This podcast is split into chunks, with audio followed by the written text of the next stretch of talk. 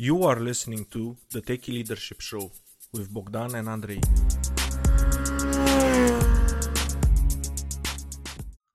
Hello and welcome to the Techie Leadership Show. Today with me I have Gina Gardner. She is a number one international best-selling author, motivational speaker, empowerment and relationship coach, and transformational leadership trainer with uh, well over 30 years of experience helping people experience happiness, success, and fulfillment. She's the founder of the Thrive Together Tribe membership and personal and spiritual development program and the Enlightened Leadership Program. Hi, Gina. How are you? I'm very good, thank you, and thank you so much for inviting me on your show. Really appreciate ah, it. It's my it, it is my pleasure. Uh, do you want to add something else to your introduction? I don't think so. I think people will get to know me and what I do through our conversation. Oh, awesome. I love it. So let's take it from the top. Uh, in fact, I will let you choose. Do you want to start with uh, the leadership success story or the leadership uh, failure story? Which one do you prefer? Um, well, I think for me, the failure story is very much about what I've learned from working with the leaders who were uh, who had a style of leadership which was really poor. Good. And so for me, the learning has been, um, for the most, I'm sure I've made lots of mistakes, but in terms of the really big mistakes, I, I, feel quite fortunate really that I worked for, I was a head teacher, or I don't know if you call them head teacher or principal, for 21 years before I started working okay. with businesses. Um, and my, I only worked in three schools. Um, I, I, I, became a, a head very early, but the first two head teachers that I worked for were just awful. Oh, and I learned okay. how not to do it. So my first head teacher, he didn't come out of his office until he had done the Telegraph crossword. But he was awful at crosswords. So he didn't actually come out of his office until two o'clock. he was so absent in terms of anything that was going on in, in the school. Fortunately, there was a brilliant staff team and they just got on with it. But every now and again, he'd come out of his office and whatever was going on, he'd come in, he'd disrupt that or say, you know, what are you doing that for? When he'd given no direction, there was no vision, no direction, no interaction, no relationship. So that was my first experience of working with it with a, a leader. And my and, and, what i found was that there were leaders within um, the workforce. So if leaders don't lead other people will step up into that situation. Um, yes that's true. and then in my second school the head was so lazy um, that he would go off and it was a very and we're talking about the late 70s now um, you know, most days he was disappearing up to the local market to get his shopping or going to play golf or, you know. Um, and he, what I learned from him is that he would, we would spend an hour in a staff meeting discussing things and making a decision. And then, depending on who he spoke to, that decision would be overturned with no explanation. Explanation? There would be no explanation. He would just come in the next morning and say, I've changed my mind. so all of the discussion was of no account and and to add insult to injury, he would then uh, go and suggest, decide we were going to do something else. Halfway through doing it, he would change his mind again. Again? Oh my so God. You never knew where you were. And for me, what both of those head teachers taught me were, if you like, the central tenets of, of my work when I was leading my own organisation for over 20 years, um, and also when within when I work with leaders, and that is you have to have absolute integrity. You've got to walk your talk. Yes. know your stuff. You've got to be genuine and hardworking. You've got to be compassionate and recognize that everything you say or do has an impact on other people. Um, and you know, the second head, he would come in and you you never knew in the morning what sort of, of day you were going to have. Some days he was very oh. friendly, other days he was grumpy, some days he was quite aggressive. So everybody was on the back foot. And so for me, you know, that that being professional, modeling the behaviors that you want from other people. Um, yes. Um, and the, the, the third thing is to have the courage to do what's right. It's not always comfortable, and sometimes you've got to have the difficult conversations or you've got to make hard decisions. But both those heads modeled that they wouldn't make the hard decisions, they always just did the easiest thing. So yes. I had great teachers. Yeah, and it, it's a great thing that you're saying, Gina, because even even if you have like a bad experience, you have like a leader that's it's one of the worst leaders that you could have. You can still learn how to be a leader just by not doing what that person absolutely. was doing. Yeah, absolutely. And you know, for me, right the way through from I, I'm in uh, my first job. I started at 21 and you know here am i now several decades later and those lessons have informed how i've operated as a professional um, all my working life it would have been easy at one level to copy the way they were doing it but it felt so wrong um, okay. and i was determined to do things very differently. Yeah. Uh, it's good. You, you that's how you have innovation and you have progress in anything. If you just copy what everybody is doing might be good i'm not saying it might be good but try to to put your own spin on it your own personality in it to to advance it a little yes um, and then you also mentioned at the beginning that uh, you work with a lot of leaders and you've also learned a lot from their failures. Yes. Uh, can you share what you have learned? Well, for me, the situation is that um, I became, um, I had a very bad ski accident when I was a deputy. Um, and. I was appointed very soon after that to be the acting head or principal and then the principal because my head teacher, my third head teacher, suddenly died um, one night in his sleep. And I'd only oh, been tragic. a for a year. It was, and he was a lovely man and a great leader. So I, I had the opportunity. A true tragedy. Um, and I, and so I became a leader very early. And one of the things that was really important to me is that I made a success of it but for the most part, I ran my school from a wheelchair. And the gift oh. that was that I had to find a way of supporting people to take responsibility for their own performance and have a shared responsibility for the performance of the team. And to do that without micromanaging because couldn't physically get into the classroom. Yes.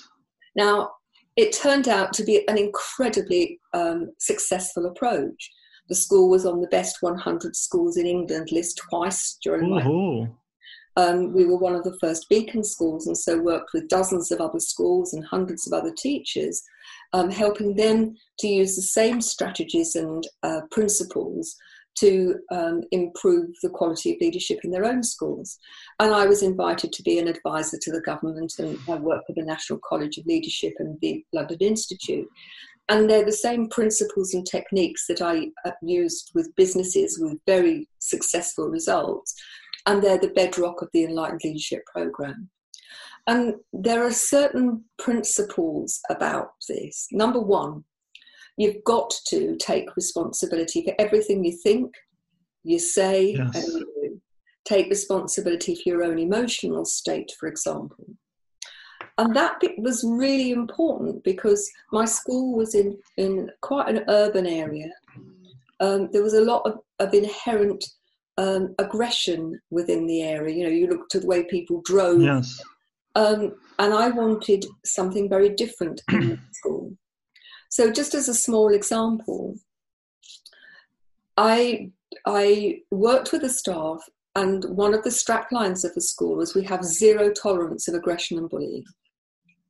Now that oh, doesn't good, mean, really good. Doesn't mean that it didn't happen, all right? Because oh, kids oh, yeah. are kids. Unfortunately, yes. However, in order for that to be the case, every member of staff, teaching and non teaching, had to be absolutely squeaky clean. It was no good saying we have zero tolerance of aggression if a teacher was shouting and screaming and hollering and lost oh, their yes. So, what I instituted was a training program for every member of staff, teaching and non teaching, where they learnt to manage their own emotions, learnt to manage difficult people. So, hand on heart, I could say to a child, You never see one of the teachers or the, or the other staff being aggressive, do you? We say our truth, we, we tell people if we're not happy, but we do it in a professional way. I expect that from you. And I could say to the parents, you know, come in, we'll listen to you, but not when you're hollering and shouting. So come and sit yes. down, have a cup of tea, tell me what the problem is, and I will listen. But we don't do aggression here. And it was incredibly successful. But it was, oh, I bet it was. because it's no good just saying these things. And that's what often happens. People say, you know, they have these strap lines or these values, which are meaningless because they don't translate into the behaviors on a day to day basis. So, all of those principles that, that, that we had within school were supported by the structures and by myself and my, my senior teachers and my middle managers all modeling those behaviors, those principles. And one of the ways to do that was to have a shared understanding of what words like excellent mean. You know, people say, yes. you know, we want it to be excellent, but your version of excellence in any context and my version of excellence in any context are going to be slightly different. But if you have a shared understanding of what that looks like in terms of behaviors, then you can start to really make a difference um, and it, it, it's a it's a process it's a, a, a strategy that has worked it well is. in a whole range of businesses the widgets don't matter because we're talking about people no it's it's so true and it's it's something that um, now thinking about it is in all the businesses that I've been involved and um, for which I worked or where I owned is having the shared vocabulary and everybody knowing exactly what the term means yes. it creates it makes the business move. it makes it easier to communicate and communication is the most important part of the work because you cannot do it alone if you're working alone okay you know exactly what you're thinking and you know exactly what it means it's okay but uh, the second another person uh, is involved you need to have a shared common ground on which to stand. This is true for life as well. You know, if oh, you're talking about partners at home, you know, I talk about every relationship, but incidentally, every relationship is a, a reflection of the relationship you have with yourself. But in yes. terms of the way in which you use language, and you'll have a blueprint for what each of those means, we're both speaking English at the moment you're we could say that you're speaking oranges and I'm speaking apples. We're both speaking fruit, but we'll have slightly different meanings and understandings of different words and how they translate into action. And so when you create a, a, the shared language of fruit between people, then yeah. you can move forward. And for me, that's quite a simple analogy that people can understand. Oh, it's a really good analogy. Like the language of fruit. Yes. Cool. um, and would you have uh, an, another leadership success story that you would like to share? So I took over from my uh, my, my, previous head um, as the head of the school, and i had okay. been appointed to be the deputy a year before in order to be the catalyst for change. Oh, tough young, position. I was the youngest bar two on the staff. Big staff it was a big. It was the biggest school of its sort in the borough. And when I um, took over, I had a lot of people who had been in the job for years and had always done what they'd always done. and I was very young to be a deputy, let alone to be a head. So, you know, the, I, the view I think when I first took over was, well, what do you know? You know, you're wet behind the ears. What have you got to offer us? We've been at this game. And one of the teachers, she was known as the Welsh Dragon, tiny. She was four foot ten, and she was a real firebird. She had quite a temper. She was one of those that I needed to work with uh, in terms of the uh, the no aggression, and she ran the library, and Okay. she color coded the books by the color of the spine of the book, so it looked very pretty, but nobody had a Scooby of where anything was or how you found anything. No way to find anything. So the library ultimately just was a bit of a white elephant, really, or rather a multicolored elephant. And I thought, Pretty to look at. absolutely, but absolutely useless. And so I thought, how am I going to manage this? If I just go to her and say, look, your, your library management's rubbish, that's not going to do anything. So I thought, I need to get her on board. I need to do something different. So what I did is I phoned the local um, area librarian and I said, Can you tell me the three schools with the best school libraries? And I spoke to the head teachers of those schools and arranged for, uh, for us to go and visit. Now, the lady didn't drive, so I drove her. And I went and had a cup of tea with the head Okay. because I didn't want to be interfering in this, although the head teacher had Perfect. had a quiet word with their librarian behind the scenes. And we went to have a session with the librarian. So after the first visit, on the way back, I just said, "You had a good, good, interesting visit," and she said yes, and I left it. I have to tell you, the urge to say, "What was it like? What did you think?"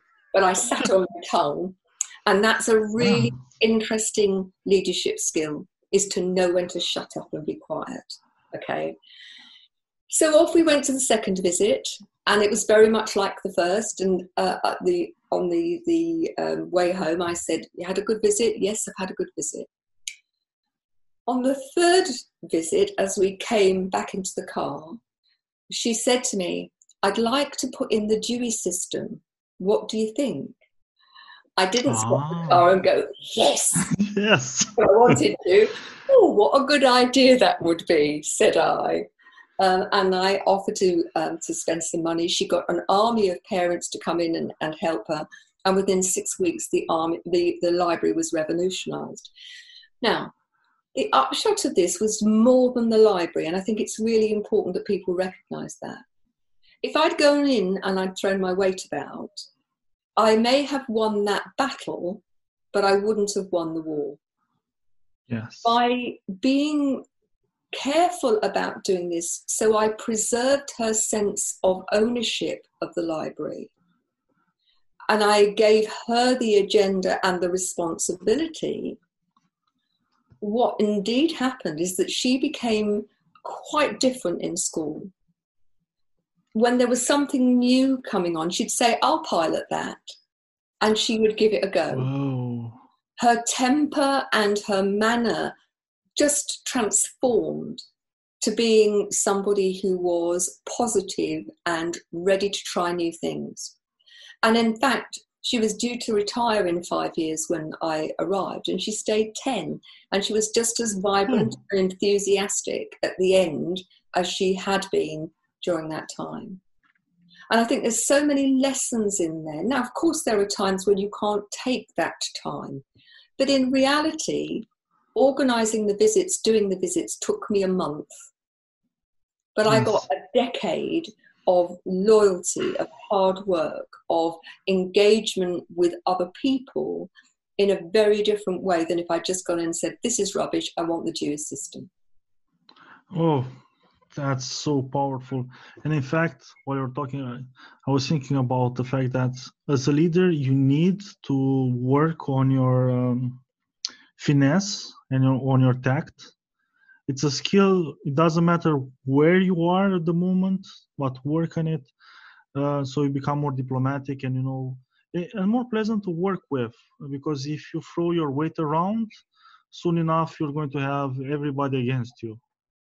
I would say to you, to anybody, and whether this is whether you're talking about a leader or a team member or a member of the family, Yes.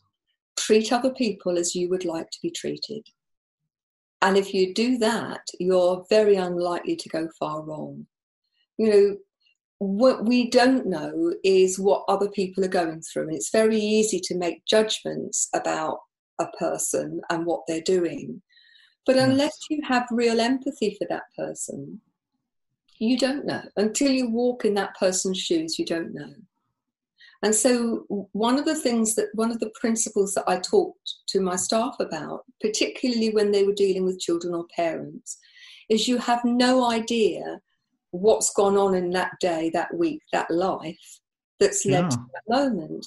And you can make assumptions and be so wrong. So, if you assume motive, for example, let me give you a simple example of what I mean Yeah. walking down Sure. the road, okay, and somebody who's a friend of yours walks past you and you say hello and they ignore you. Many people would think, oh, what's wrong with them? That's a bit humpy, and be really cross with them. But they don't know that that person hasn't had some bad news or that that person is trying to work out a tricky problem in their head. And it's not that they've ignored you to ignore you, but they're just wrapped up in what they're doing. Yes. And many of us assume motive when the reality is that we're just collateral damage, that it's not intended to be um, a rejection, it's just that people are wrapped up in what they're doing. And I think it's important to remember that 95% of everything we do is habitual. It doesn't actually cross our conscious mind. And so Yes. We go into habitual patterns of behavior, of language, and so on. And I would say to anybody, whether you're with leading within your family, and for me, it, you lead your, you, you have to lead your own life because you're the common denominator you take Hmm. with yourself every moment of every day. So for sure. why assume a negative emo- uh, motive? Why look for the worst? Give people the benefit of the doubt. And so instead of being humpy with that person, to be able to perhaps phone them and say, Saw you in the high street, you looked really wrapped up in what you're doing. Are you okay? Rather Oh. than, you know, look at them, they're my, supposed to be my friend and they've ignored me. And not just give them the yeah, not just give them the benefit of the doubt, but take it a step further. And Absolutely. And again, isn't that how you would want somebody to treat you? oh, for sure, for sure. Um, and now, based on all your experiences, um, what would be like your uh, leadership philosophy? Number one, lead yourself first. Yes. Take radical responsibility for everything you think, say, and do. Because every um, thought leads to emotions, which leads to actions and words. Recognize um, that if you want a better quality of life, if you want a better quality of relationship, if you want a better quality of leadership, then need better quality thoughts. So if you focus on the negative, then you'll that will expand. If you have a, a belief that you'll fail, it's almost a done deal. If you believe Yes. you might fail, you're going to make a different set of decisions to if you think to yourself, I believe I will succeed. Don't necessarily know how yet, but I will succeed. So ultimately, our thoughts translate into the quality of life that we have. Then think about your language, the power of language, not just to other people, but what's going on in your head. What's that self chatter? What you're saying to yourself. Absolutely. Do you have one set of criteria for you and a different set of criteria for other people?